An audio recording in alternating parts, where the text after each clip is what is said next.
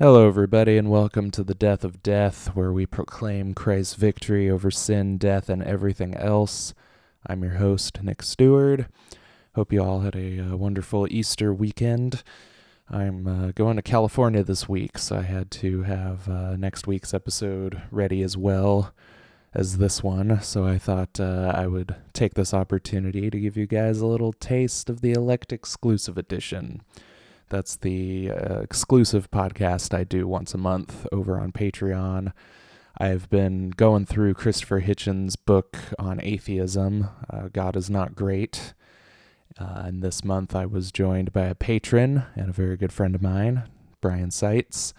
He and I talked about chapters three and four. It's got pigs, it's got circumcision, it's got man bear pig, in fact. And, you know, you're going to have to listen to know more. Uh, I figured this would be a great episode to share with you all and show you what you're missing by not being a member of the elect. If you want to sign up, just go over to patreon.com slash death of death, and it's just $4 a month. I like to say that's less than a good cup of coffee, so remember that every time you buy coffee. Patrons also get the free show three days early, and you get a 20% discount on merchandise if you message me on there and ask for a code. So if those aren't enough reasons to sign up, I, I just don't know what you want from me. You know, I can't do anymore. Uh, I recorded this episode through my headphones, and I had a little trouble with some spikes in the audio. Uh, compressed them and you know tinkered with them and stuff, and uh, it won't sound super loud to you or startle you, but it did have some distortion on my voice every once in a while. So if that's unpleasant sounding to you, I apologize, but it does only happen a few times. So it should be all right. I just wanted you guys to know that I also know that there was a problem with the audio, that it was not mere incompetence that let that uh, fly by my attention. Uh, so I think that's all I've got to say leading into this episode. So let's turn it over now for some great fun. Thanks for listening, everybody.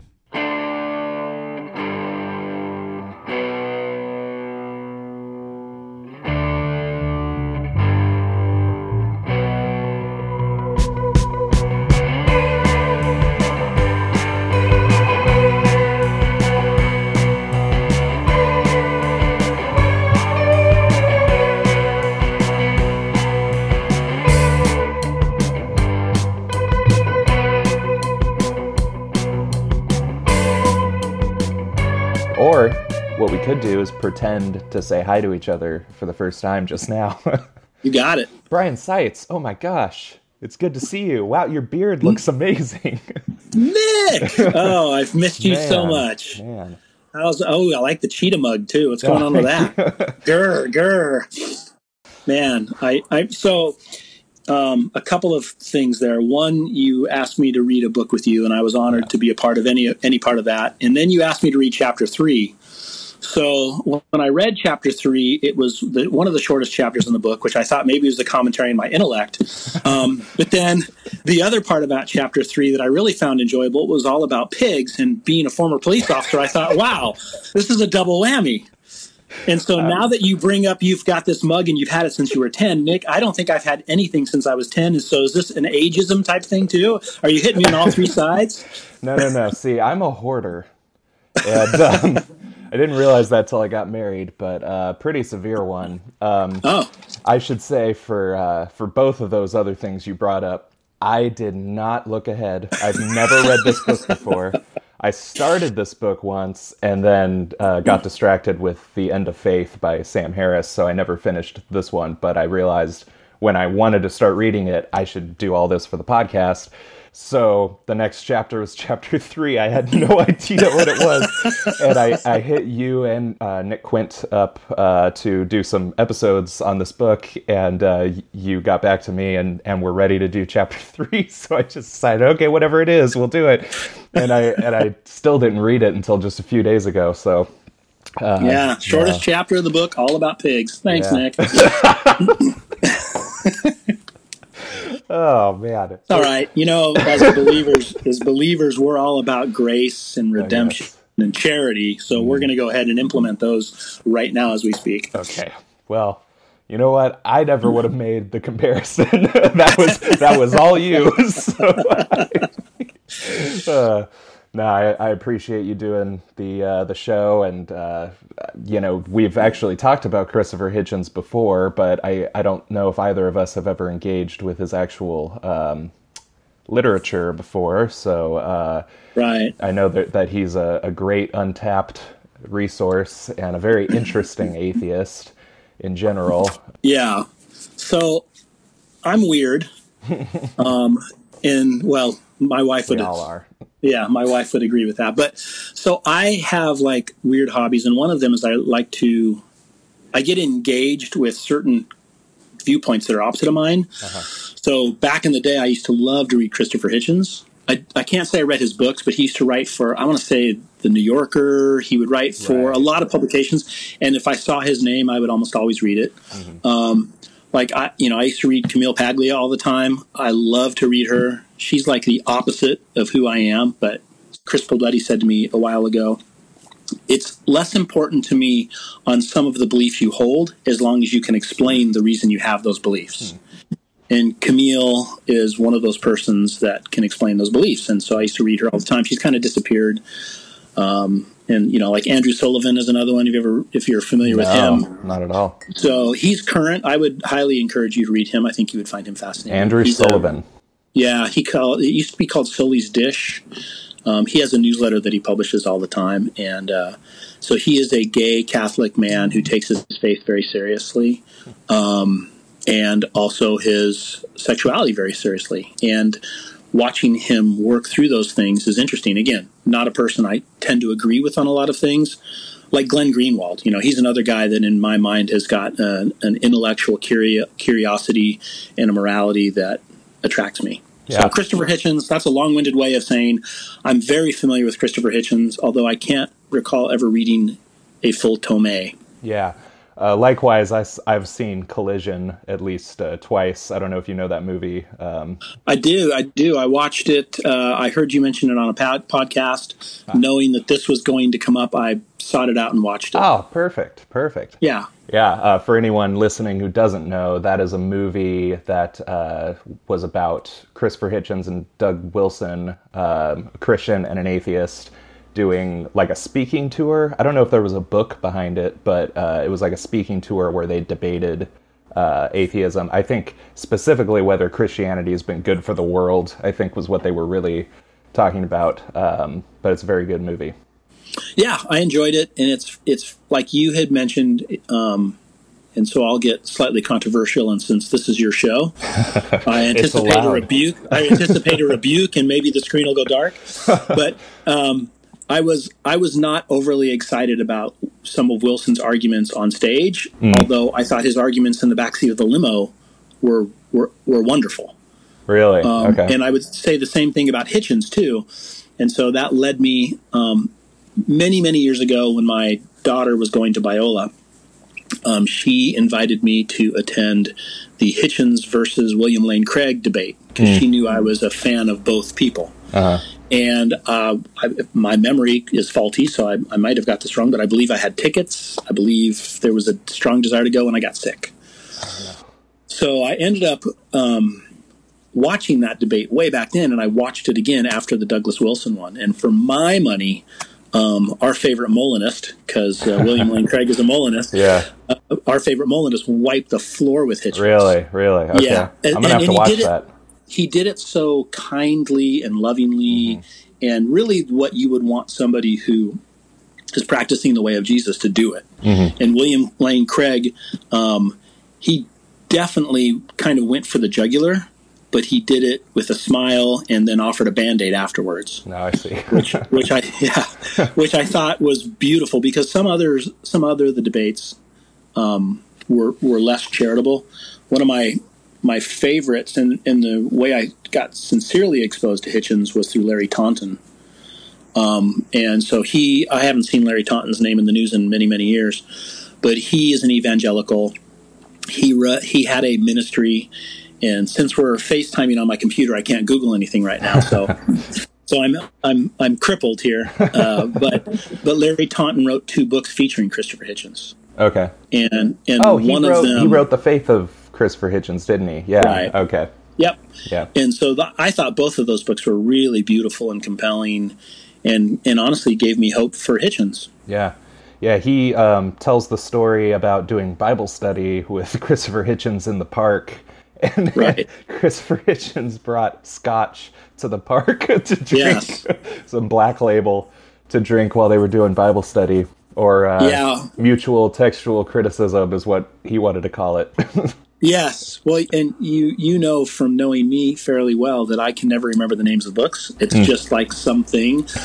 so he Taunton wrote one book. The, he and his wife adopted a a girl, if I remember right, from Russia or from the Ukraine actually, and they intentionally adopted her knowing that she had rickets and AIDS. Hmm.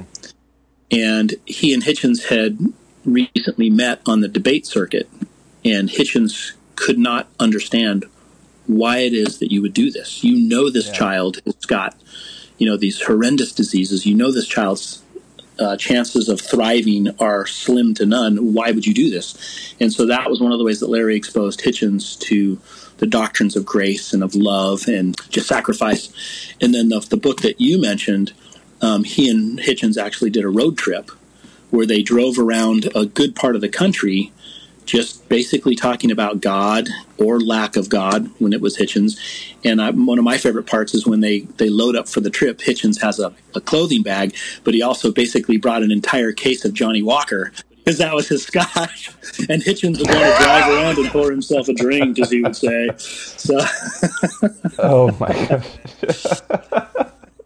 yep. Man, what an interesting guy. He, um, I've I've heard that he actually was uh, pro-life by the end of his life. I don't, I've haven't searched to see if that's uh, true, but uh, it it would explain well having Right. interactions with people like that.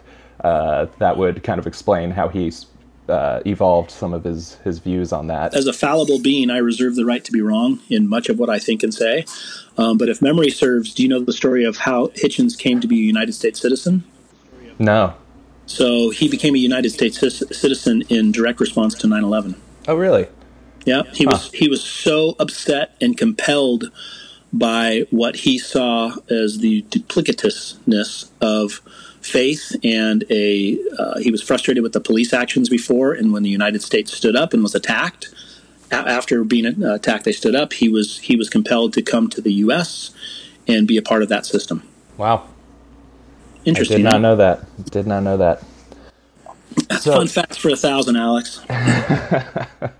So, uh, just just for the most basic intro, um, I want to ask what you thought about these chapters, just kind of on the surface, and then I also, um, I think first we should probably mention why should two Christians get together and and talk about uh, a book about atheism?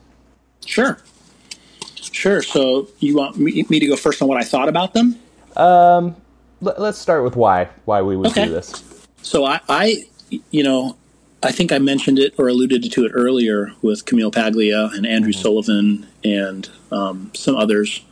Joan Didion is another one. Um, with brilliant intellectual minds that I disagree with, and my my desire, and there's not enough time in the day, but my desire is to understand to the best of my abilities why they think so differently than I, in case I've missed something. Okay. And so in in that type of thing, I feel like I'm a fairly committed follower of Jesus. I don't always wear that comfortably, um, but I desire to, and I'm fascinated less by people who are. Um, you know the, the new lexicon, the new language of today is tribal. I'm fascinated less by people in my tribe and more by people who I think are brilliant that refuse to be a part of my tribe. And you know, I I learn a ton of stuff from Christopher Hitchens. I learn a ton of stuff from people who think very, very differently from me. And sometimes what I learn um, um, strengthens my faith and, uh, faith, and sometimes it actually challenges it. So it makes me dig deeper and be more rigorous in, uh, you know, the defense of my faith, an apologetics aspect. Although I don't like to go around arguing with people, but you know what I mean. Yeah, yeah, totally. Um, yeah, I think um, most atheist arguments kind of repeat themselves, and they're Yeah. they're. I do come across them sometimes where it's like, wow, I've never really heard that angle of it, but then once you've heard it, you've heard it. So uh, every every bit of atheism you can get your hands on will equip you in the future to kind of deal with some of those arguments.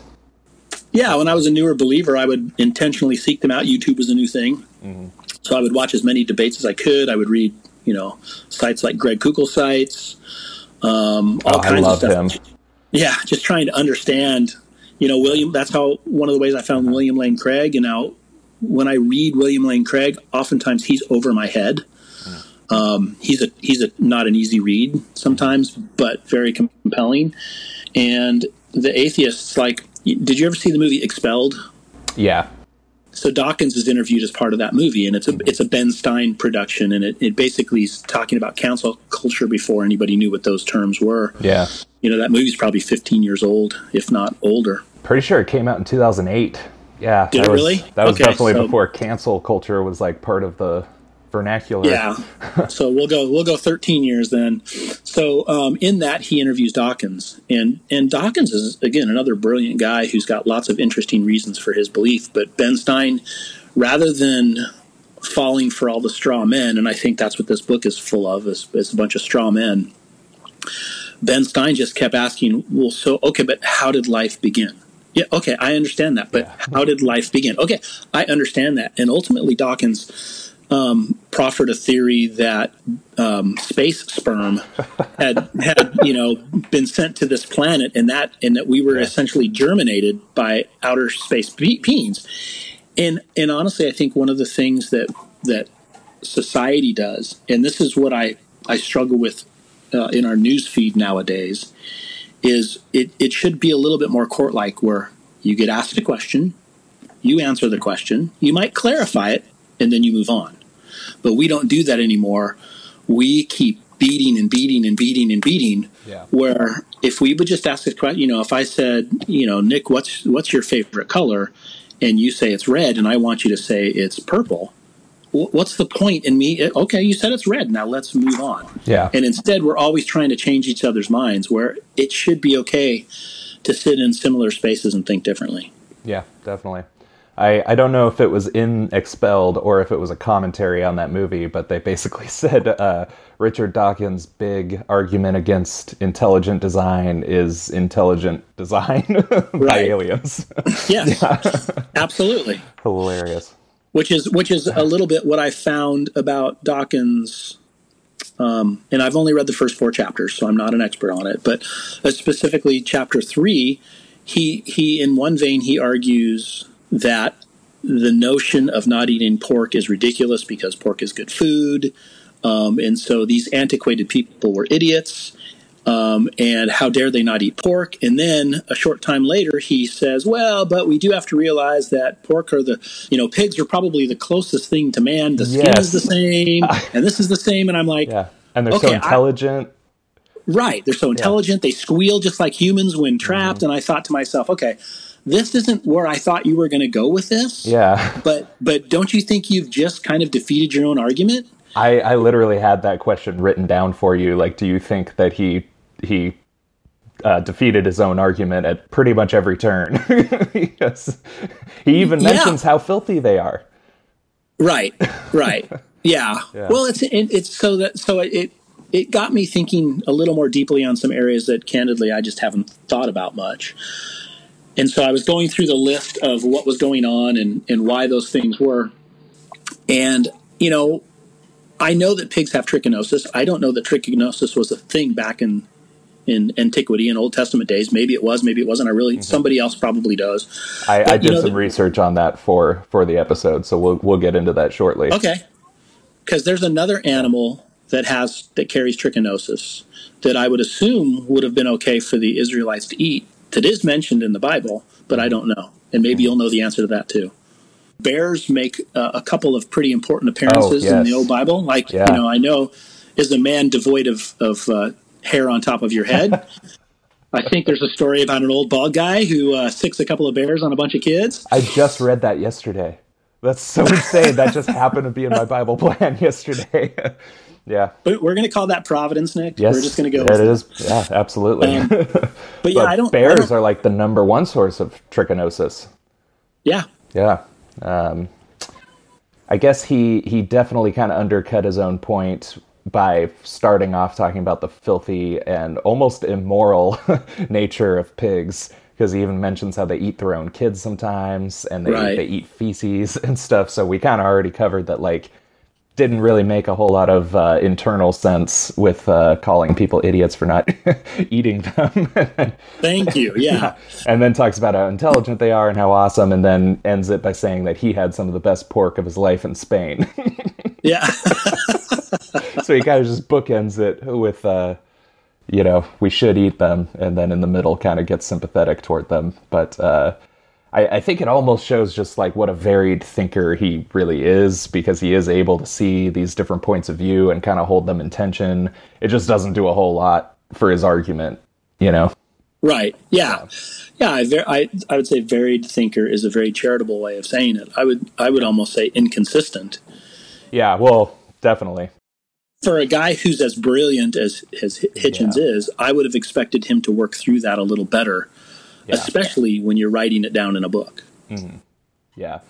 Uh, yeah, he's definitely. I mean, every atheist is very inconsistent, um, unless I, I guess unless they kill themselves or unless they're complete nihilists. Um, even I mean, like tech technically, that's that's where it all should go. Um, So Right. I, I think any atheist is inconsistent, but we're definitely reading the absolute best of that inconsistency in uh, in Hitchens. I think he definitely beats out Dawkins and Harris. He's definitely my favorite atheist. I don't know if he's yours. Oh, for sure. Because well, one, I think it's the accent. Oh yeah, right and and the I- i mean he's like if if will ferrell got up on the wrong side of the bed every day that's christopher hitchens in my mind he's, he's got that witty sarcastic um, just a cynical cynical guy but he does it with like a twinkle in his eye and a smile in the corner of his mouth. And there's something about me at least that really enjoys that. And maybe Yeah. that's a bad part of me but i think will ferrell's funny. I do. I laugh out loud. I think christopher hitchens is funny. I laugh out loud. Yeah, definitely. Um, he he definitely speaks to that part of me that uh, you know. I don't know, man. I don't know how I've, I've avoided uh, physical altercations all my life because I say some I say some pretty gnarly stuff to people, but I just uh, I got a look in my eyes, I guess, that shows them that I really care, and I get away with it. Yeah, well, maybe it's like you're six three and you look like Bill the Butcher from uh, Gangs of New York. So you know that helps. That is for sure the greatest compliment I've ever received in my whole life. yeah. Um, are you excited or more like hesitant for the possibility of a Pigman clone that we might see in the future? Well, I think we can all relate everything back to The Simpsons, oh, and they okay. did have Bear Man Pig. Oh, that was South Park. Oh, was it South? Yeah, okay, yeah. thank you. Man Yeah, Bear. Pig. Man Bear Pig. Thank you. Man Bear Pig. Yeah. Well, it, sounds like you have questions, so if you want, we can just sort of stick to the questions, and then you know. You know what? I do just to kind of keep us on track, but if it goes somewhere else, like uh, Man Bear Okay. Pig, I'm certainly uh, not opposed to kind of going wherever wherever it goes. So how could you be? you're right. Uh, well, uh, before we move on, is there anything from the first two chapters that you really thought was worth noting, or anything that like really jumped out at you? Yeah, let me. I have. I did take some notes in my phone here, and there really wasn't a lot there. I felt like those chapters were almost warm ups. Yeah, Um, semi autobiographical. yeah, I have my my notes. I have page five. So let me look to page five here. Well, it says more than that. Oh, okay. Um, But I do that. I'll make a note of like uh, page six of this thing, and then it's like, well, now I got to go look. What, why, why didn't I just write down what it was? Yeah, so I, I have a quote from the book, and it's um, Our belief is not a belief, our principles are not a faith. We do not rely solely upon science and reason because these are necessary rather than sufficient factors, but we distrust anything that contradicts science or outrages reason. And I, I yeah, I, I thought that was an interesting quote. Um, obviously, I, I, it was interesting enough for me to, to type it into my phone with my ginormous thumbs. um, it's just such a, you use the word nihilist. It's just such a, I don't know. Yeah, It, it makes me sad. yeah. Well, I think that really shows his inconsistency and where presuppositional apologetics really nails it because that is a belief he just described. Yeah. Do you believe that you don't believe anything and that you only believe science and anything that contradicts science? And I know I said this on the episode where I covered that chapter, but uh, it's worth repeating here. Uh, science has changed a lot. Things that were scientific opinion 200 years ago are witchcraft now you know like oh, yeah. you know so like you are putting your absolute faith in this thing that changes all the time and, yeah, and I, we've I, got the same bible for 2000 plus years. I i have three adult kids and they have spouses and they're all amazing adults and i i don't recall ever intentionally bleeding any of them. Because that was science 200 years ago you know? Yeah yeah. There's there's the belief. I think it was George Washington probably died from being bled too much. Really? Um, yeah, I, th- I, think it's Washington again. I reserve the yeah. right to be wrong in all facts I throw out there. Sure. But but uh, yeah, sure. There ain't no fact checkers on this show. Well, what was it? The last administration, um, something about uh, facts and then Al- alternative facts. alternative. Yeah, yes. yeah. So that was the day you. of the inauguration. Uh, so it was it was I think it was regarding how many people were at the inauguration, and someone yeah. called the uh, the uh, spokesperson. Uh, what would you call that? Like the public relations person for yeah, Trump's yeah. campaign. Uh, who was promptly fired, I think, yes. and, and uh, they called her on it, and she was like, "Well, you know, you can't blame people for presenting alternative facts." Alternative facts. Hilarious. So yeah, that's and that's a quote from uh, Hitchens. He says the sentence above it says, um, uh, "And here's the point about myself and my co-thinkers," and then he launches into that. And basically, if if it's if it's not current science, then it's out. Yeah. And as you pointed out, you know, one of those old apologetics tricks is, um, uh, you know, how much knowledge do you think exists in the cosmos? Ah right? Yeah. If you could draw, like if you like, let's let's not do it to scale, obviously, but let's like mm. take this piece of paper. How much of this piece of paper represents knowledge? Okay, and how much of that knowledge do you personally have? And maybe somebody who's got a tiny bit of humility will put a dot. Mm-hmm. Okay, so all of this stuff exists outside this dot, yet you're 100% convinced that you have enough knowledge to make potentially the most important decision forever. Yeah. And I felt like Hitchens fell into that trap. Yeah. And if there is one thing outside of that dot that wouldn't even necessarily contradict the dot, but just change or alter the way you interpret that dot, right? Everything you believe is wrong. Yeah. right. Yeah. That's a numbers game that I'm not willing to play. yeah, well, it's funny that you know the Bible gets um, tagged a lot with being a, a flat Earth document. Yeah. And I, I think there are there are arguments to be had in there, the four corners, you know, of the world held up. But I also think that it talks about um, a view from space where it's a round orb yep. floating uh, in the uh, sky. I think it's Isaiah 40, the circle of the earth. And so there's there's these tensions here, and can you imagine, you know? And so when I see um, uh, people going after extremes, even if I'm in not necessarily that extreme camp, but I'm in that way of thinking. Mm-hmm.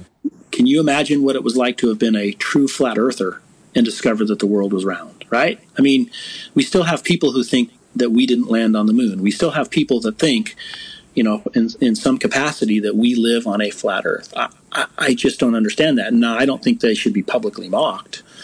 Um, I don't know. I don't, well, I don't, I don't, I don't think that falls in the way of Jesus, Nick. But I do think that that's a, and so I say publicly, but I uh-huh. do think that that's a conversation that should be had. Yeah. And if one of my friends was a sincere flat earther, I wouldn't, you know, tag him in a public way so everybody could say, "Hey, look at this crazy flat earther." Oh, you're but right. If, yeah. But if he and I were in the backyard having a conversation, I would say, "Dude, I, I love you so much. I, I have to challenge you on this, and I and I, I hope your skin is thick enough to to take it." And yeah. challenge me back. Tell me I'm wrong, and maybe that's why I'm I'm drawn to the Hitchens type characters. Yeah, yeah. Who definitely... you know chapter chapter four when we get to that mm-hmm. that was painful. It was painful to read, and yeah. and and he's not wrong. Yeah. Now I can tell you that I, in my mind it's only part of the story. Yeah. Um, but he's not wrong. Yeah. Yeah. I mean, he. Yeah, I was I was going to ask you later, but I mean, it's definitely worth asking now. Do you think that the behavior of certain like cr- certain Christians or certain groups of Christians uh, reflect the truthfulness of the Bible at all? Uh, yeah.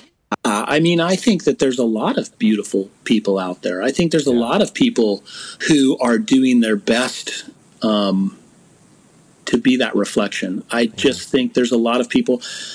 It, it's that old trope on, you know, why would I expect somebody to follow a book they haven't read and to emulate a God they actually don't know, yet call themselves Christians? Mm-hmm. Why would I expect them to act properly? Yeah. And so, you know, I mean, in our daily walk, it's an interesting conversation when you get the opportunity. So, when was the last time you read the Bible cover to cover? There aren't a lot of people that can say they have. Mm. And it's a really difficult book. I would love to tell you that I just get it. Oh, yeah, totally. It's just not true. Yeah. I talk to people like you. I talk to, I read commentaries. I listen to other podcasts. I'm always trying to help understand different things. And, and, you know, one of my favorite images for the Bible is a uh, Tim Mackie image, or at least that's the first place I heard it. And he's one of the, the head guys for the Bible Project. Love the and, Bible Project. Yeah, I do too. And he says when you open your Bible, look at it, um, look at the print as if it was modern. And if it were modern, you would see almost every other word, if not every word, blue because it would be a hypertext like you're looking at on your, computer. And when you clicked on that, it would take you so many other places in the hmm. Bible that would make your head spin. Yeah. And so his point is you can't just read, you know, I'm going through Deuteronomy right now. That's a rough book, but you can't just read it and, and take that entirely at its face and say, well, that's all there is to Deuteronomy. Oh, no, no, no, no, no. It's setting up so much for the future. It's commenting so much on the past. It's also commenting on a on a a lifestyle and a time that you and I have very little knowledge of. Mm-hmm. I mean, we we live in the Western U.S. and we're a very individualistic, uh, capitalistic society, and and the Bible is none of those things. the The Bible is an honor shame culture. It's they're more of the beehive than um, you know. Take your solitary animal, whatever that might be. They're more of the collective. It's about what's the, the good for the whole mm-hmm. rather than focusing on the individual. And when we make everything about the individual, some of the archaic good for the whole looks crazy to us. Back to chapter three with with cleanliness laws and what to eat and what not to eat.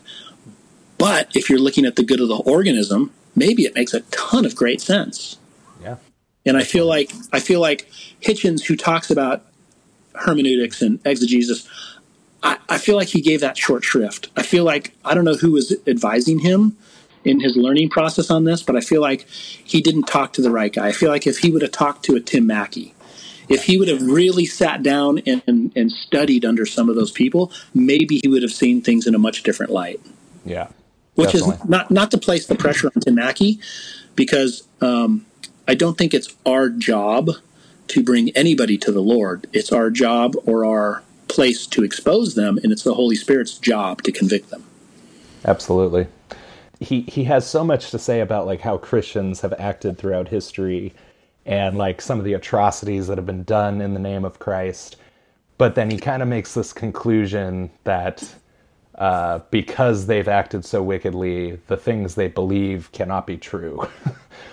and I, I, just find that to be a really lame answer that you see everywhere uh, because I mean that's the first. I mean the Crusades are the first argument against God that you get, and it's like, well, what does that? What does one actually have to do with the other? I get it, but it doesn't yeah. actually make any logical sense if you think about it. You know. Right. Well, and the Crusades were a response, mm-hmm. albeit a defective and deficient one. Um, it may have started off in on the right foot and ended up horribly wrong, and I think maybe it's okay that we get beat up with the Crusades even into the 21st century. Yeah. Um, but that chapter four was a really brutal read because he basically, for those who haven't read it, he points out uh, atrocity after atrocity done in the name of faith. And his two biggest um, suspects, if you will, on the world stage are um, Muslims and Christians. And I think that's for a number of reasons. I mean, um, probably because we're the, the, the, big boys on the block, so it's easier to find those things and point them out. But I, I would, you know, if I could help Hitchens, I would say find me a faith that doesn't have an atrocity behind it. You know, Gandhi was no prince we we look at Gandhi and think he was just this wonderful, you know, vegetarian sage, and he actually sidled up with the Nazis and yeah. and did a lot of uh, uh, horrible things. Yeah. Um, and so when when Hitchens does that, though, it I was thinking yesterday, trying to come up with an analogy in anticipation of our conversation. And so the analogy I came up with, and the and why this chapter left me so flat, even though it was devastating, is imagine like I was trying to imagine what's the greatest charity? What's the like if I think of something that I look at and I think, man, that's just wonderful and I would be willing to give them a lot of my money and a lot of my, you know, time, treasure and talent. And so the one that I came up with is the Make-A-Wish Foundation. Yeah. Right? I mean, there's a foundation that looks to be good. They take kids that are terminal and they give them their final wish. And I'm telling you, when I see those kids at Disneyland or at, or you know, pitching a, a uh, a ball off the mound at Dodger Stadium, I, I well up with tears. That that gives me so much joy yeah. that somebody out there is doing that. Now, if you use the Google machine and you put in oh, Make a Wish, what are yeah, Make a Wish Foundation scandals, oh no, you'll be blown away at how many there are. Oh really? Yeah. yeah. I mean, I figured things happen, but is it is it like a widespread problem? No, I don't. And I'm not okay. trying to talk bad about the organization. Yeah. I'm, okay. I'm, actually still a huge fan. What I'm trying cool. to say is, I liken that to Christianity. The yeah. Make a Wish Foundation. I got to think that almost everybody that is a part of that is a part of it for the right reasons. Okay. There's a few people that go in for the wrong reasons, and those are our wolves in sheep's clothing. And there's structures and and and devices in place to hopefully weed those out.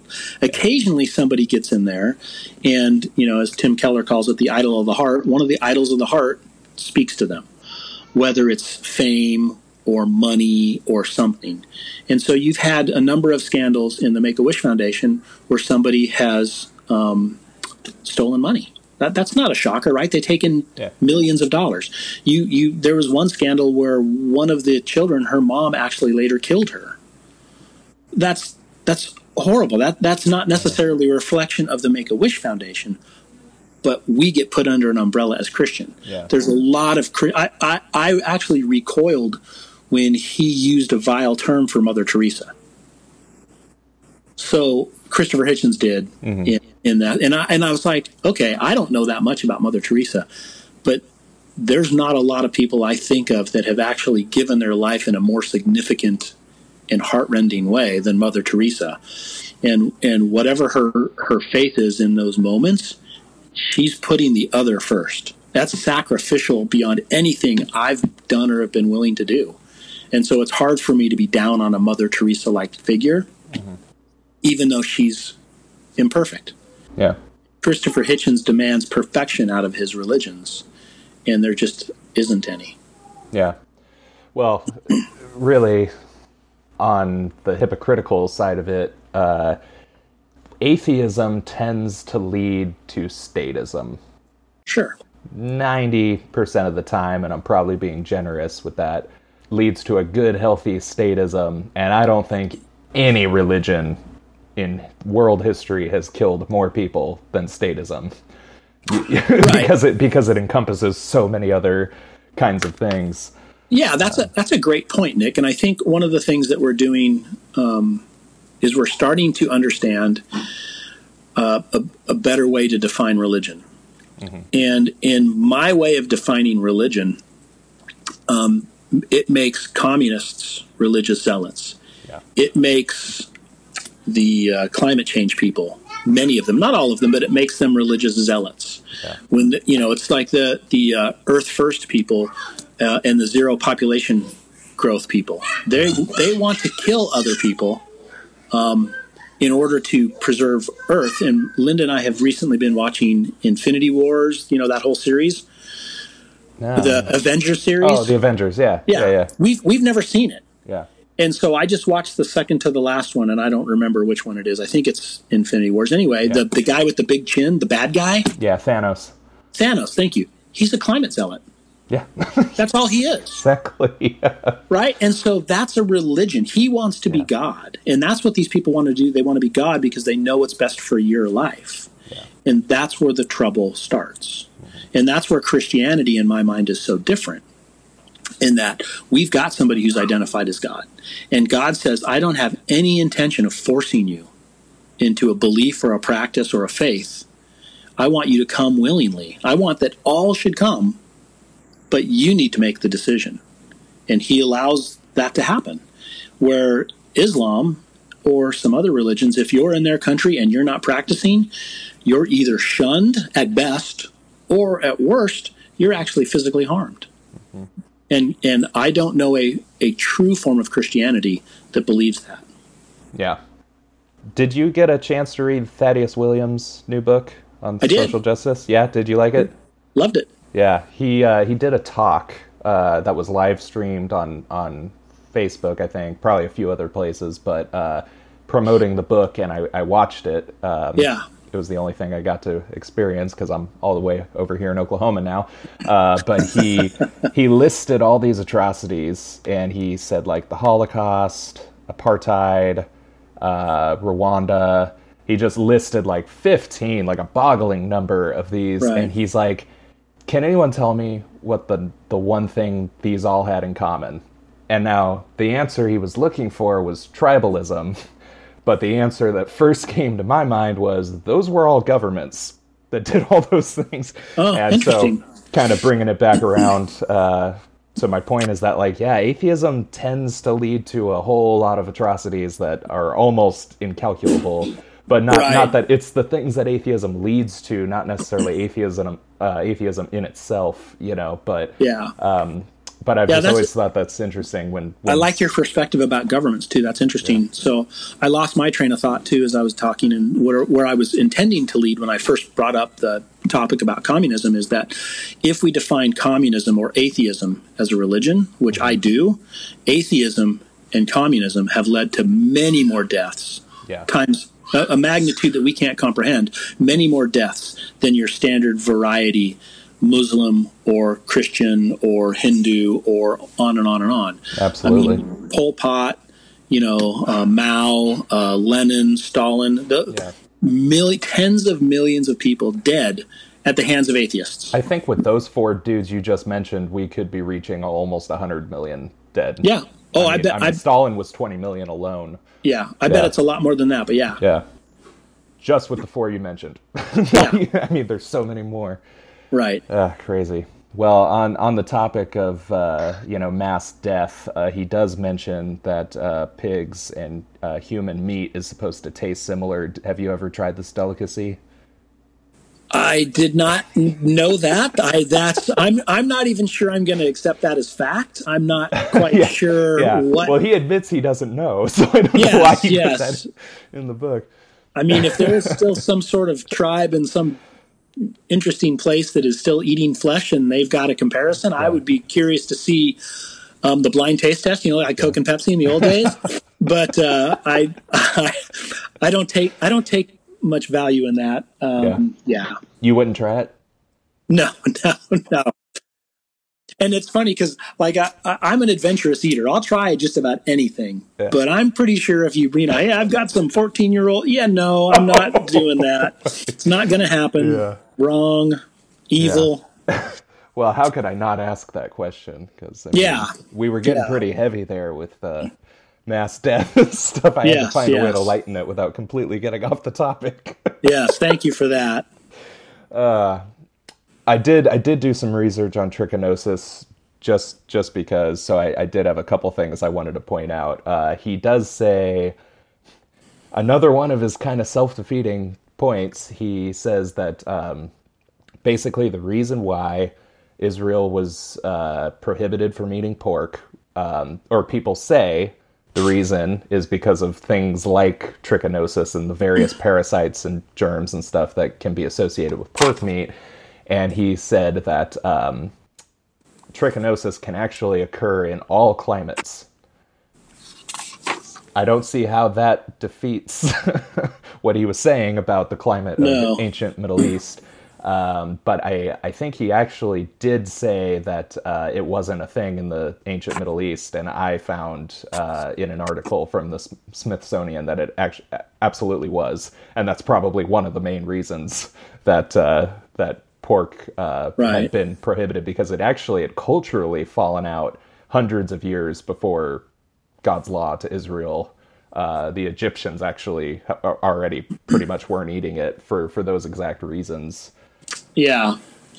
Well, yeah. I so yeah, that's great. I didn't know about trichinosis back then. I'm, there was an assumption there. I also make that assumption based on the different foods that the Israelites were not supposed to eat, Yeah. and most of those foods, uh, like the shellfish, they spoil really rapidly, Yeah. and, and you get really sick. Yeah. Right. So there's a lot of things there Yeah. um, that make me curious. Uh, the other thing I found interesting is so the Israelites are, you know, they got an 11 day walk and it takes them 40 years. They're lost in the desert, right? so they, they're, these are my people because they are vast underachievers. I come from a long line of underachievers. That's not true. My dad's amazing.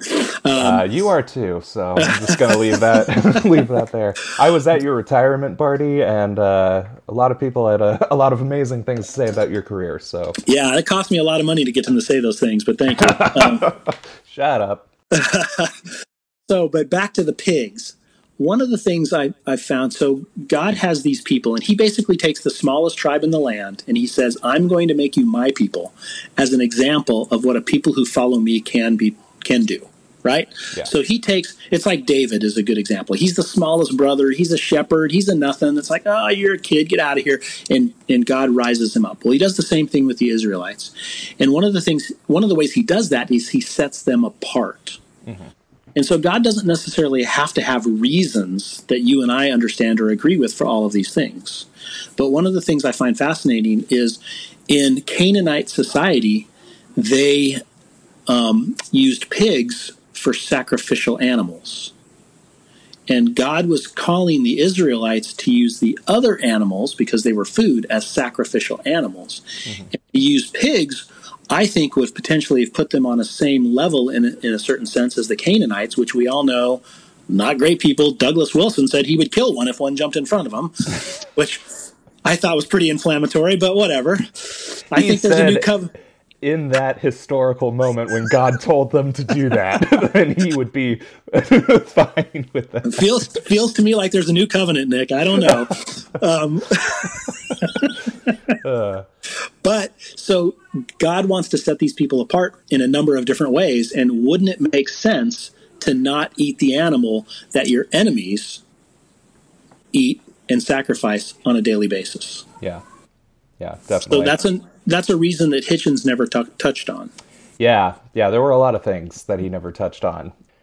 Yeah, one one thing that I, I wanted to point out about uh, the law in Israel is uh, uh, more of a question, really. Uh, well, I guess one more thing would be that uh, probably one one reason pork tended to spoil more was because of the large quantity of it, and things like chickens get eaten faster. So I mean, there's there's all sorts of practical things he didn't really touch on as far as why it was prohibited, but. Um, but basically, I was going to ask you that exact thing about Israel being set apart. Do you think it matters if these laws are arbitrary? Like, like, let's just say they are arbitrary. Like, God didn't really have any specific reason for for prohibiting pigs. If the purpose Right. is to set Israel apart in their behavior, does it matter if there's a reason? No, I, I really don't think that it does. I think, like, I mean, we we have a faith that, in some lenses, is crazy, right? I mean, we we, ha- we we have a God who has no beginning and no end. Where in in many other areas we say everything has a beginning and an end. We have a God who doesn't degrade. And the fourth law of thermodynamics, which we all accept as true, is that everything is degrading right? So we have all of these things that most people, you know, it, it's no surprise to me when somebody looks at Christianity and hasn't done any study or thought, thinks we're nuts. I get it. And so when God gives us rules, it's easy to try and find a reason for all of them because, especially in this society, we need a reason for everything.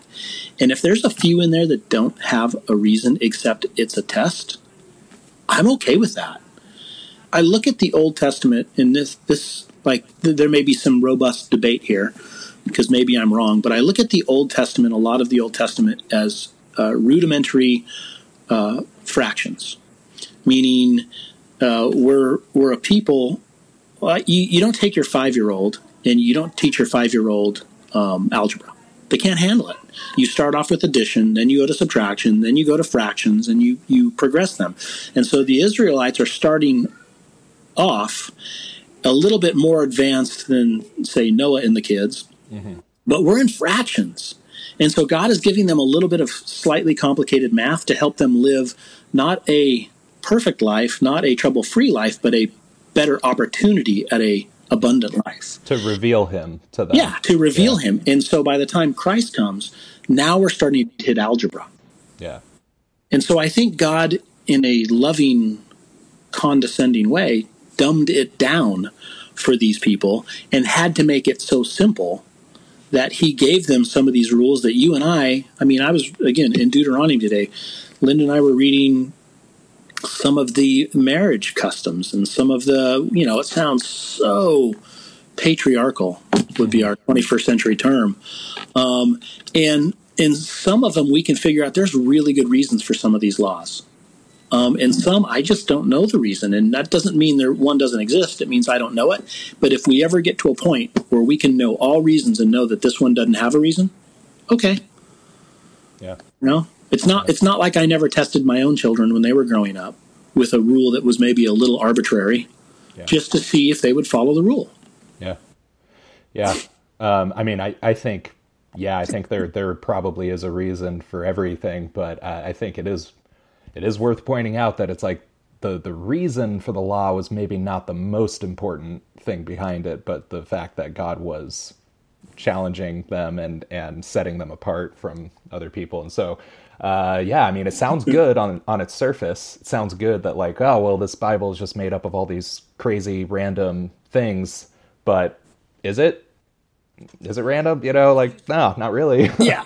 Let, us use my kitchen as an example, right? Mm-hmm. So we have a cupboard that is the snack cupboard. It has all the snacks, all the good stuff in it.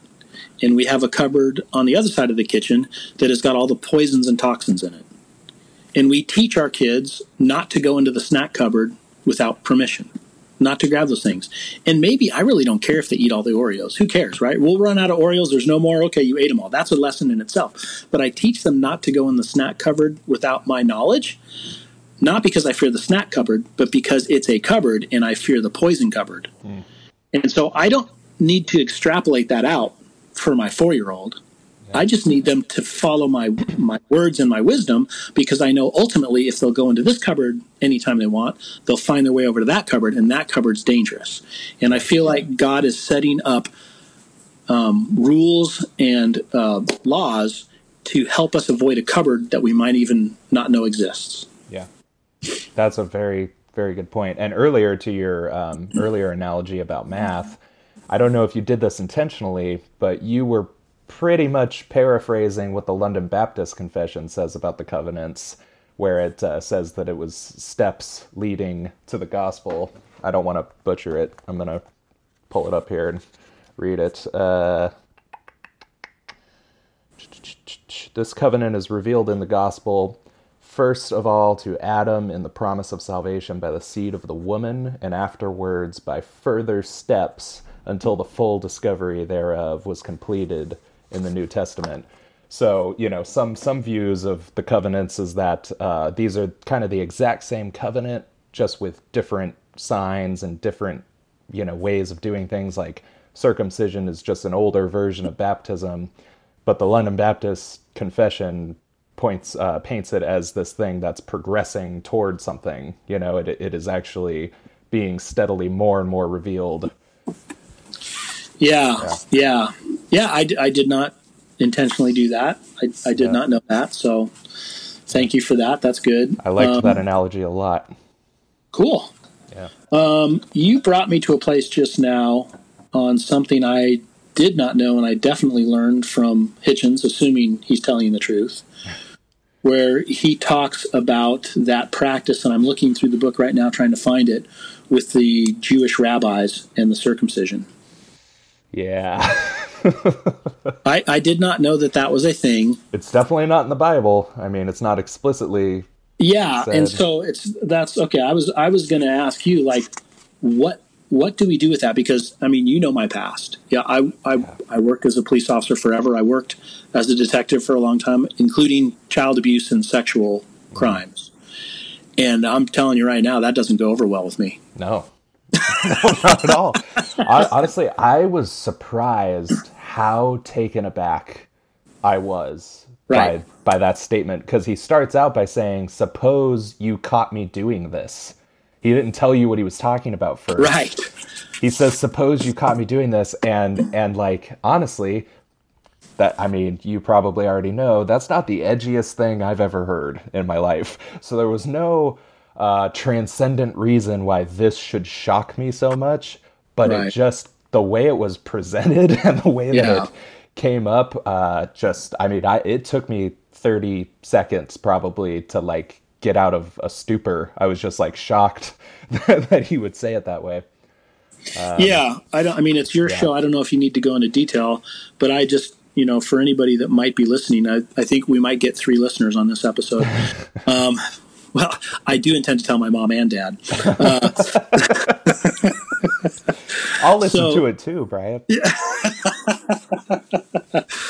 so this is a sort of Hasidic fundamentalists who hope for the second temple to be rebuilt in Jerusalem. To them, the mm-hmm. primitive rite of, and I won't be able to pronounce it, but I'll make it up, Peria Metitza, is part of the original unbreakable covenant with God.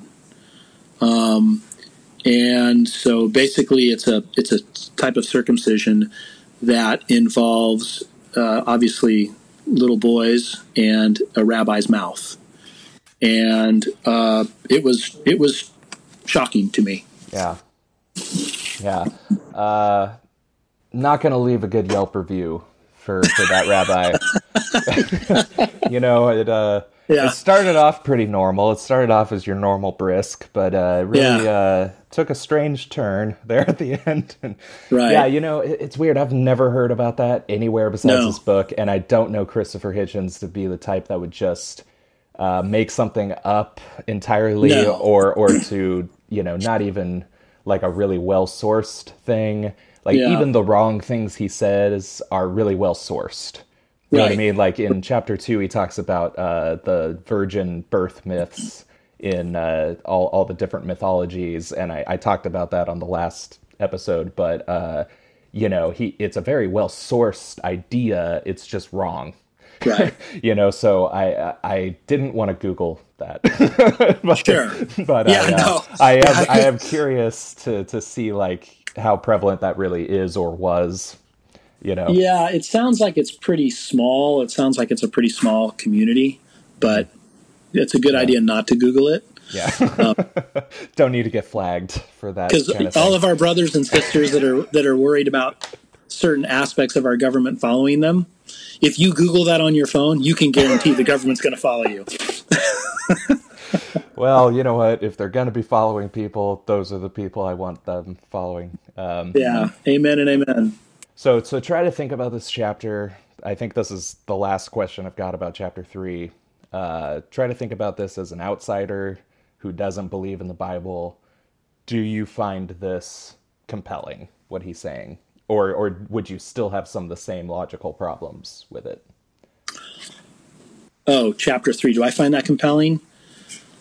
Uh, no, no. I mean, yeah. there's a part of me that that that does, but that's that's an incomplete part. Mm-hmm. And if I can if I can challenge not you in, in particular, but your generation, because my kids are of your generation, um, one of the biggest failings I see is that we've gotten away from critical thinking. And so we have become a country where we read something and we just accept it for the most part as as truth. Um, we just accept it as truth when oftentimes there's another side to the story. And Christopher Hitchens, I think, is very guilty of that. He accepts or proffers certain things as truth when there's whole pieces of complexity that are missing. Mm-hmm. And and chapter three in particular with the whole pig thing. I mean, I think you and I have discussed a few of those things that are potentially missing. Yeah. Um, and then there's there's no charity in Hitchens. There is only you know he's a hammer and everybody else is a nail. And it would be interesting, and I think that's where, um, you know, Larry Taunton, which apparently was one of his best friends, as Hitchens was dying. That's where Taunton is so instrumental because it, it appears that at, at long last, Hitchens finally found somebody who was contrary in belief, and he spent significant amount of time with them. Mm-hmm. Uh, I, I wonder what the Hitchens family was like. He discusses it early in the book a bit, but his brother Peter is a pretty strong Christian. Yeah. You know, and they've even debated publicly. And so part of me is like watching um, some of those old pundits and uh, a pundit named Schultz, who was on um, one of the left wing um, channels, who was just rabid, like, you know, neck inflamed, spittle coming out every time he would talk. And this is predates Trump. Every time about conservatism. The problem with that is is before that show, he was a conservative. And so when I look at some of these people, I think that this is more capitalistic um, and taking advantage of an opportunity to make money than a true, sincere belief.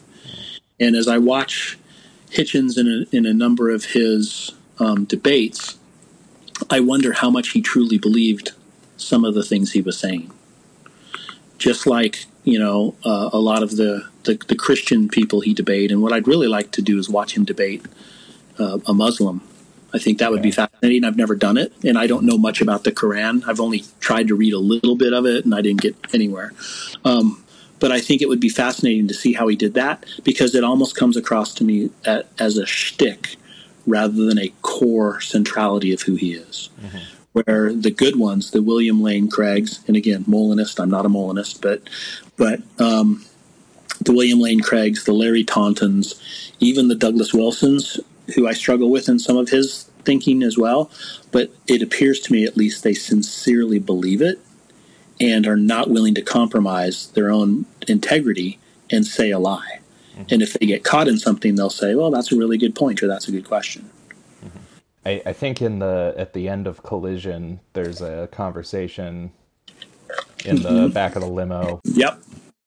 Yeah, he says something to the effect of he he, and I'll paraphrase horribly, but I think Hitchens believes he got the better of Wilson in almost everything, except there was one area that Wilson had brought up that he hadn't heard before that really left him puzzling. And I don't remember what that area was. Mm-hmm. Um, but then Hitchens also admitted to his own skepticism of his dogmatic beliefs because he recognized there were holes in it.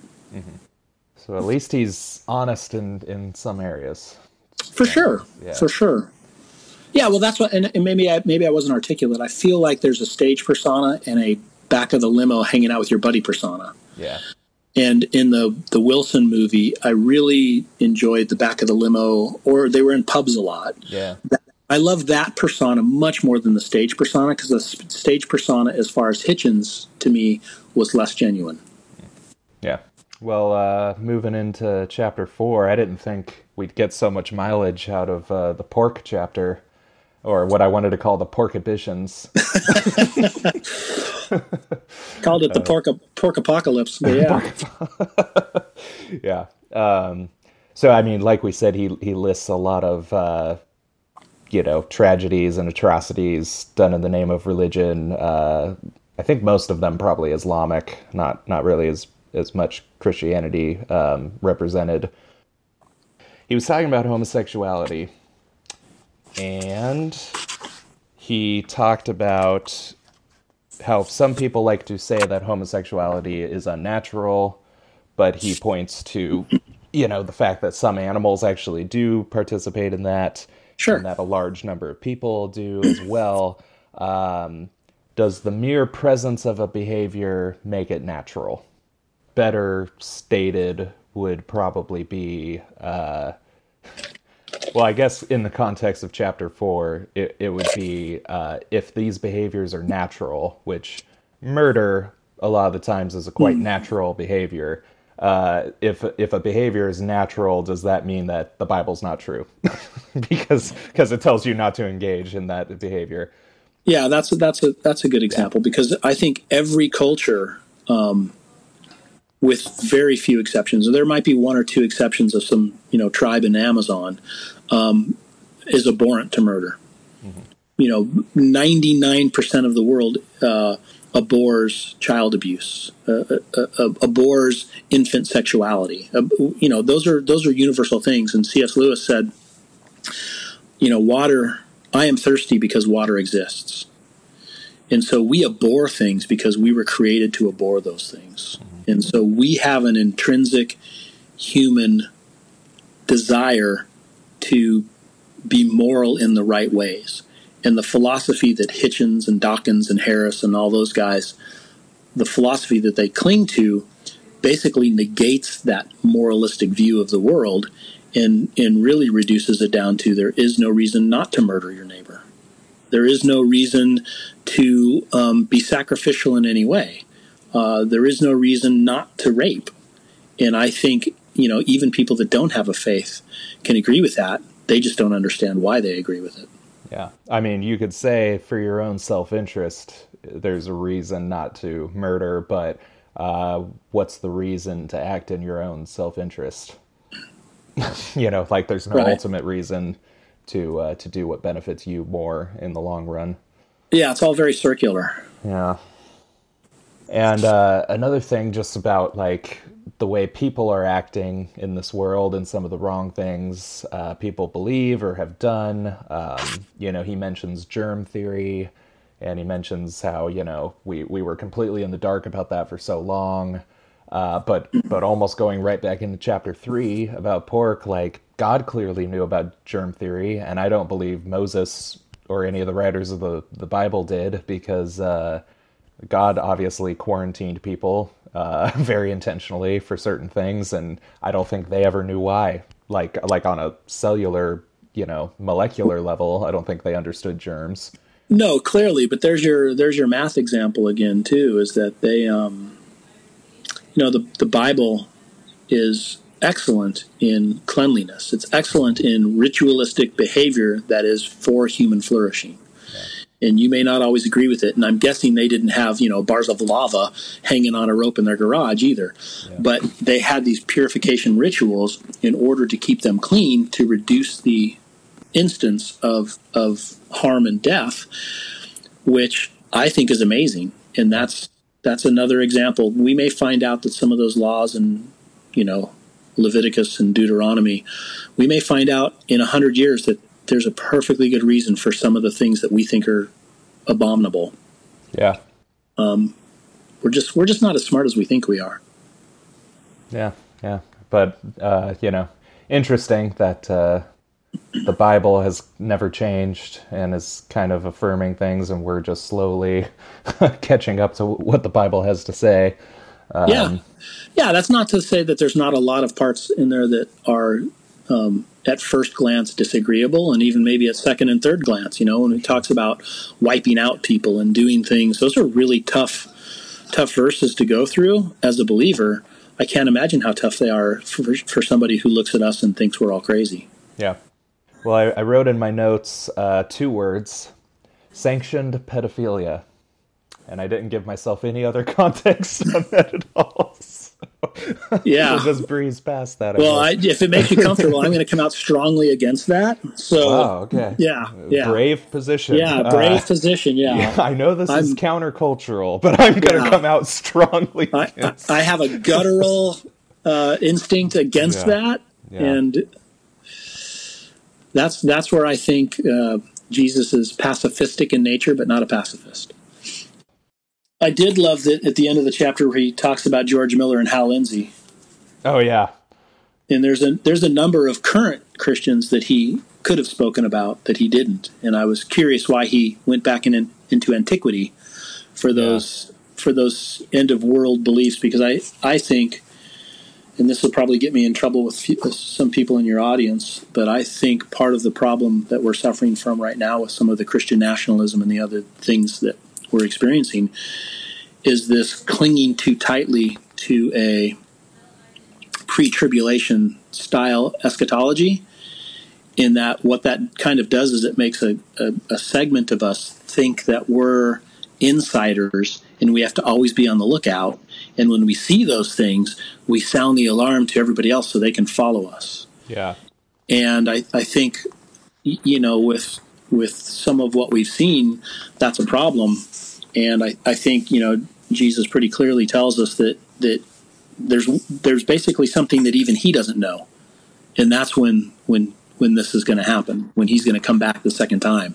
Yeah. And and uh, for all of us puny minded little earthlings to run around thinking we can figure it out through some code in the Bible or, you know, some other litmus test, and then we're going to be the ones that expose the world to it. I think that I think that's false doctrine. Yeah. And I, I don't know what's going to happen in the end with that, but I don't want to be on the side of that. Yeah, yeah. We everyone wants to be an insider. Everyone wants uh, arcane knowledge. Uh, but I don't think any pre-trib people listen to this show. So, well, I couldn't find the uh, the passage I was talking about, but uh, he has this like paragraph long thing where he says "by all means" a bunch of times, and he says, "Well, by all means, circumcise a, a boy with your mouth, and by all means, you know, uh, oh. cut, uh, keep people from taking vaccines, and by all means." But but the second last one that he listed was by all means instruct your coworkers on creationism during your lunch break. Oh. Yeah, I do I do remember that. How did talking about creationism get slipped into sanctioned pedophilia and uh, physical abuse? yeah, that's, well that's uh, that's that's a straw I, man there. Yeah, totally. That's where I think Hitchens is a bit of a snake oil salesman. I don't even think he he believes some of what he's throwing out here right now. But I think he he sees Christians as as people who are literally carnival barkers selling a product that doesn't work. Mm-hmm. And I think in his in his own unique way, he he equated all of these things that don't work, including uh, creationism. Although, again, to go back, you know, so how how did life begin? And it's such a simple question. And if you just stick to that same, you know, so okay, so tell me how it began. And so whether it's the the lightning bolt into the cosmic soup that you know creates the accidental single cell amoeba. Okay, well that essentially not only does that mean that our relatives are monkeys and apes, but really that what that means is our relatives are salamanders and heads of cabbage, because that single cell amoebas had to be continue to morph and become things, and and just the the chances of that and the chances of of a male something and a female something having parts that fit together mm-hmm. is is beyond our our current mathematical probabilities and possibilities. It just it can't it can't be. Okay. And so um, I th- I think that's where the whole atheistic argument falls apart. Is they cling to science. Science is generally a math based philosophy, right? Mm-hmm plus this equals this. And so therefore this is going to be how we do it. And with their own tool, with their own math, I think we can demonstrate that it's it's it doesn't work. It's broken. And uh, he's basically, you know, calling for all these things to be criminalized, uh, and he slips, you know, creationism in there. Um, but you right. know, a, a bunch of behaviors that Christianity wouldn't condone by any by any means. I mean, I don't think there's anything in that chapter that Christianity would specifically condone, uh, especially all the child abuse and stuff that he talked about. But uh, you know, it's kind of ironic that under you know a different time and place, the things that he's talking about in this book would be completely outlawed.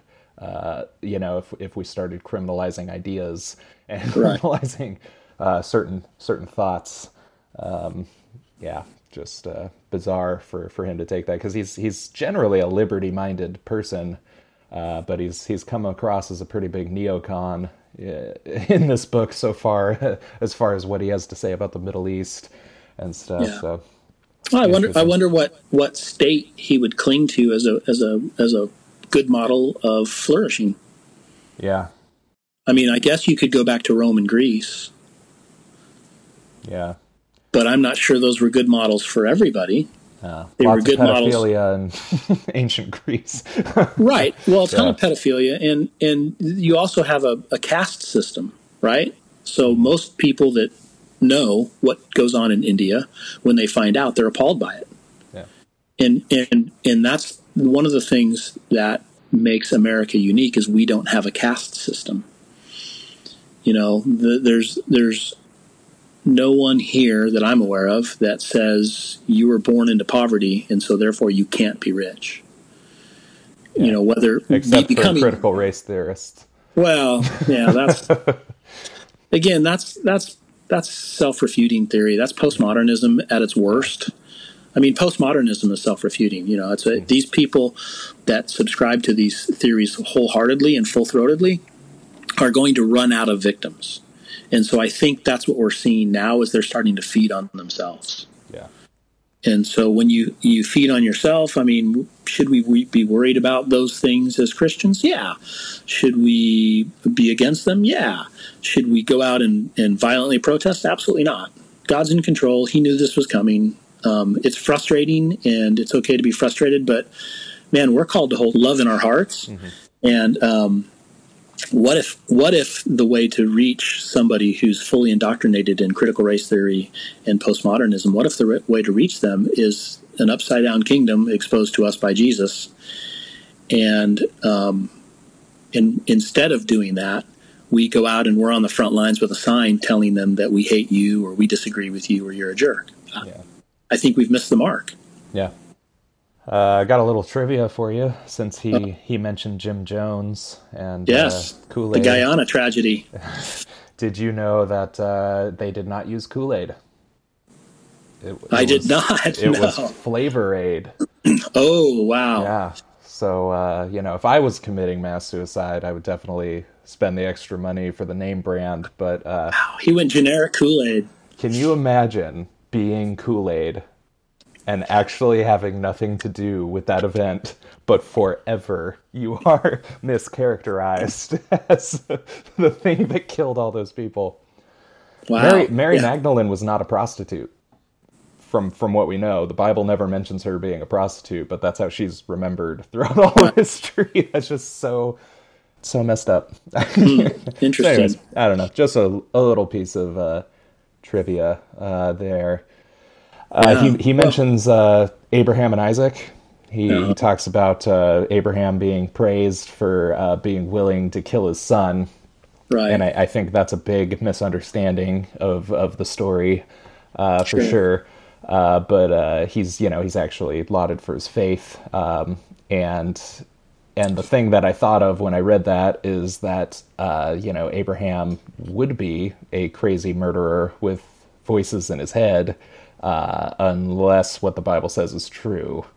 right. And that's the key difference. So the Bible is true, so the hypotheticals don't really matter. It doesn't really matter what would have happened if uh, you know God's plan failed because God's plan was not going to fail, you know. Yeah. Well, and I think I think Abraham knew that. Yeah, absolutely. Well, you know, Hebrews even tells us that uh, he he believed that if he got that far, God would raise him from the dead. You know, so Right. uh, very misunderstood story uh, for sure, which I think most things are. I, I was going to say, aren't they all? It feel I feel like so many of them are, and Yeah. and that doesn't mean I have complete understanding. It just means as I get into understanding, my mind is often blown by, wow, I've read this a dozen times and I never saw that. Yeah, yeah, yeah. Every every time I read through the Bible, I'm seeing, you know, twice as much stuff as I saw before. It's just it never ends, never Yeah. ends. But uh, do you remember when Isaac asked his father where the the sacrifice was? Yeah. That's so great. Yeah. Yeah. Don't worry about it. Yeah. Don't, Don't worry. you'll, God's don't worry provide it. it. God will provide. Yeah, he already has in a lot of ways. You're right here. what do you think the walk home was like? right? Yeah, yeah, yeah. Isaac was totally confused. So, Dad, help me. What happened? Yeah, I didn't understand anything that was happening there. Um, so then he he mentions uh, you know the Bible's mistreatment of women, and uh, I think that he's he's pretty far off base with that. You already mentioned going through Deuteronomy with your wife and how uh, some things are a little, uh, you know, hard to understand on their surface, and you know, but maybe there is a good reason for them. Um, my my friend Nick Quint uh, has done a lot of work in this area, and uh, he's an egalitarian. I'm not, but uh, you know, he's done a lot of a lot of the work in uh, showing that. Uh, the ways that the Bible uh, favored women was actually really countercultural for the time and place they were in, and sure. uh, things like Chris Poblete mentions a lot that uh, women were the first people to uh, be told about the resurrection, and uh, you know women are listed as uh, you know high high ranking members of of the early churches and stuff, and uh, that was just not culturally how women were treated. You know, right? Yeah. So I subscribe to that theory as well, and that that, that so that theory, though, basically says that God is easing his people into it in the capacity that he knew that they could understand and not totally rebel. Mm-hmm. And so, like a, a, modern day of way of looking at that is is if I told, um, you know, my wife or my daughter if we were going to go on a mission um, in, to the Middle East, and we were pick your country, Iraq, Afghanistan, Pakistan, Jordan, and I said, you know what? I think we need to take a bold stand here for Jesus. Go ahead and wear that miniskirt, stand on the corner, and hold your Bible up and tell them they're all going to hell and they're wrong, and that, um, you know, God, God, God is a, a Trinity, and see how it goes. And I think with 100% certainty, we could predict exactly how that would play out. Mm-hmm. But we could also go there and we could ease into society and we could slowly discuss and, and debate in an earnest and winsome way and, and slowly begin to, to win converts to our way of thinking um, in a way that would glorify God and not have somebody dead in a pool of blood with their limbs torn in 20 different directions. Yeah. that was a gruesome image you just painted. Thank you. I liked it a lot. Um, but uh, he, you know, on that note, he also says that uh, Eve was just for Adam's use and comfort, and uh, I don't think that's entirely uh, inaccurate Hitchens, to say. Hitchens says that, right? He does say that. Yeah, um, that's and that's that's a total falsehood. I don't. Exactly. I don't. I don't speak or read Hebrew, but occasionally uh-huh. you get a word study and the whole term for Eve is uh, Ezer Kenegdo. And as a Ezer Kenegdo, she our Bibles typically translate that as helpmeet, and uh, a, a, helper is not a good enough way to translate that. Really, what she is is that Adam was incomplete and she completed him. Mm-hmm. And I hate to use another faith symbolism, but it's almost a yin and yang type of thing, where the two become one in ways that are unique to our species and it allows for human flourishing. And so Eve is to come shoulder to shoulder with Adam. You know, and there's the, the old, you've probably heard it before in your Sunday school, you know, Eve did not come from from Adam's head so that he could lord over her with his yeah. mind. Eve did not come from Adam's feet so that he could walk over her. Eve came from Adam's side so that they could they were co-equals and could co um, uh, overlook God's creation and basically be, um, you know, His chief gardeners in in creation. Yeah, and that's that's exactly why uh, you know the way that he paints it is not uh, accurate. I think probably just for what he leaves out because it's not as if Eve wasn't useful or or a comfort to him, but but to say that she was like this item to be used by by Adam is completely uh, you know whatever. But uh, you know, I was actually going to say that the the translation of helper um, still isn't really that bad because that's a, a term God gives to Himself. Uh, right. The Holy the Holy Spirit is our helper. He he sure. calls himself a helper when he's helping uh, Israel in battle a lot. So I mean, I think we should be willing to take the same designation that God gives to Himself. But um, yeah, it's not a dimin- diminutive or demeaning description at all. No. And in our English translations have done a good job of leading to that belief. Yeah, you know, it's the whole. Um, we we have a tendency. We love to look at Thomas Jefferson with the Jeffersonian Bible and say, "How dare you cut out God's, you know, mm-hmm. Jesus's miracles?" Um, we look at the slave traders who cut out Exodus and say, "How dare you do that?" But we we don't have much compunction with people mistranslating important words and then living off those philosophies and theories for our whole. And I, I think we need to take that very, very seriously. And that's where the, the study of the Bible comes in. And I'm not sure that anywhere it said that we need to, to study it daily. I don't think that's a, a, a, a direction, but I think that's a good practice. Yeah, definitely. Definitely. And, uh, you know, in reality, the to to give Adam this massive undertaking of taking dominion over creation, and then to basically find that he can't do it alone, and to say that this is the one I'll create to help you with this massive undertaking that you cannot do alone, uh, and she's going to help you with it. Um, yeah, I just I just don't see how people interpret that in in uh, in a way that demeans women, you know. But it obviously it happens. It's historically precedented. yeah, yeah. Well, if it's anything like like my marriage to my wife, um, I I probably would have been willing to try and go it alone, and then you would have gotten some really bizarrely named animals, and some I would have forgotten. So thank goodness I have an organized woman who comes along and and and you know gives me my my my list and and yeah. and helps me become better than I am. Yeah. Uh, he cast out on the idea that Jesus ever existed in reality, which is a pretty brave position to take because uh, all contemporary histories of that time maintain that he was a real person uh, who was said to have risen from the dead. no one even really has an argument against him raising from the dead so much. Um, yeah, well, that that was the part that I've read so far that probably shocked me the most that he made that claim. Mm-hmm. I mean, there's a lot of, so I'm old.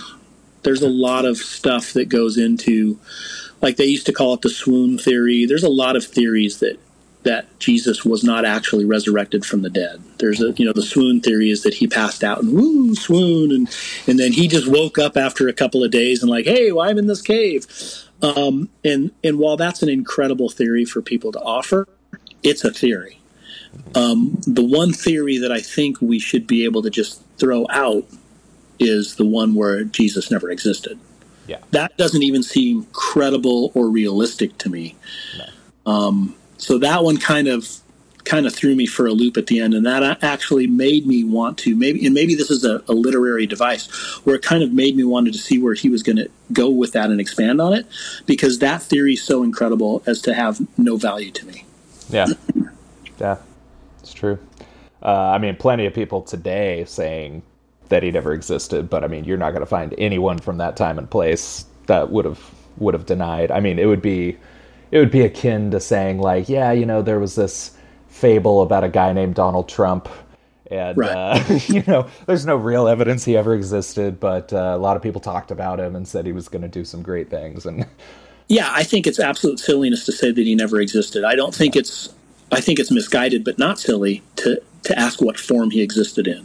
Mm-hmm. And so, you know, they just found some more uh, Dead Sea Scrolls. Really? Yeah. No way. Yeah, it was in the news yesterday or two days ago. They found a bunch of fragments, and it's wow. books of the Old Testament, and they think it predates the Qumran, the Dead Sea Scrolls themselves. Wow. Yeah, so it's it's crazy, and so there's all these, you know, the Old Testament. There's all these things that point forward. He's coming. He's coming. He's coming. He's coming. He's coming. And the New Testament. There's all these things that say he came. He came. He came. He came. And to discount so many disparate things that all come together and form that is is mind boggling to me. Yeah. Well, I think people think it's like one book, right? Like one book where someone wrote all this kind of corroborating stuff. Yeah. And then if you're using that same book to uh, you know validate or or invalidate something else, then you know you're just being internally inconsistent. But it's like these are 40 authors over 3,000 years, like maybe longer. I, I, think it might even be longer yeah. than that. Um, and it's like, yeah, it's not one. that's a lot of history bound up in that one volume. You know. Yep. Yeah, yeah. It's, it's amazingly intricate. It's that's why I loved Tim Mackie's hypertext um, thought process yeah. on the Bible that it just links everywhere. It just glows. The whole when you open it, it glows with hypertexts. Mm-hmm. Um, and and I think that's that's amazing, and I think that's something that you know most people don't know. And again, how why would people know this who've never read the Bible? Why Yeah. why would we expect them if you've never opened it, you've never read it, and you don't follow the God we follow? Why would I expect you to know any of those things? Yeah. And that's where I think neighborliness and charity come in.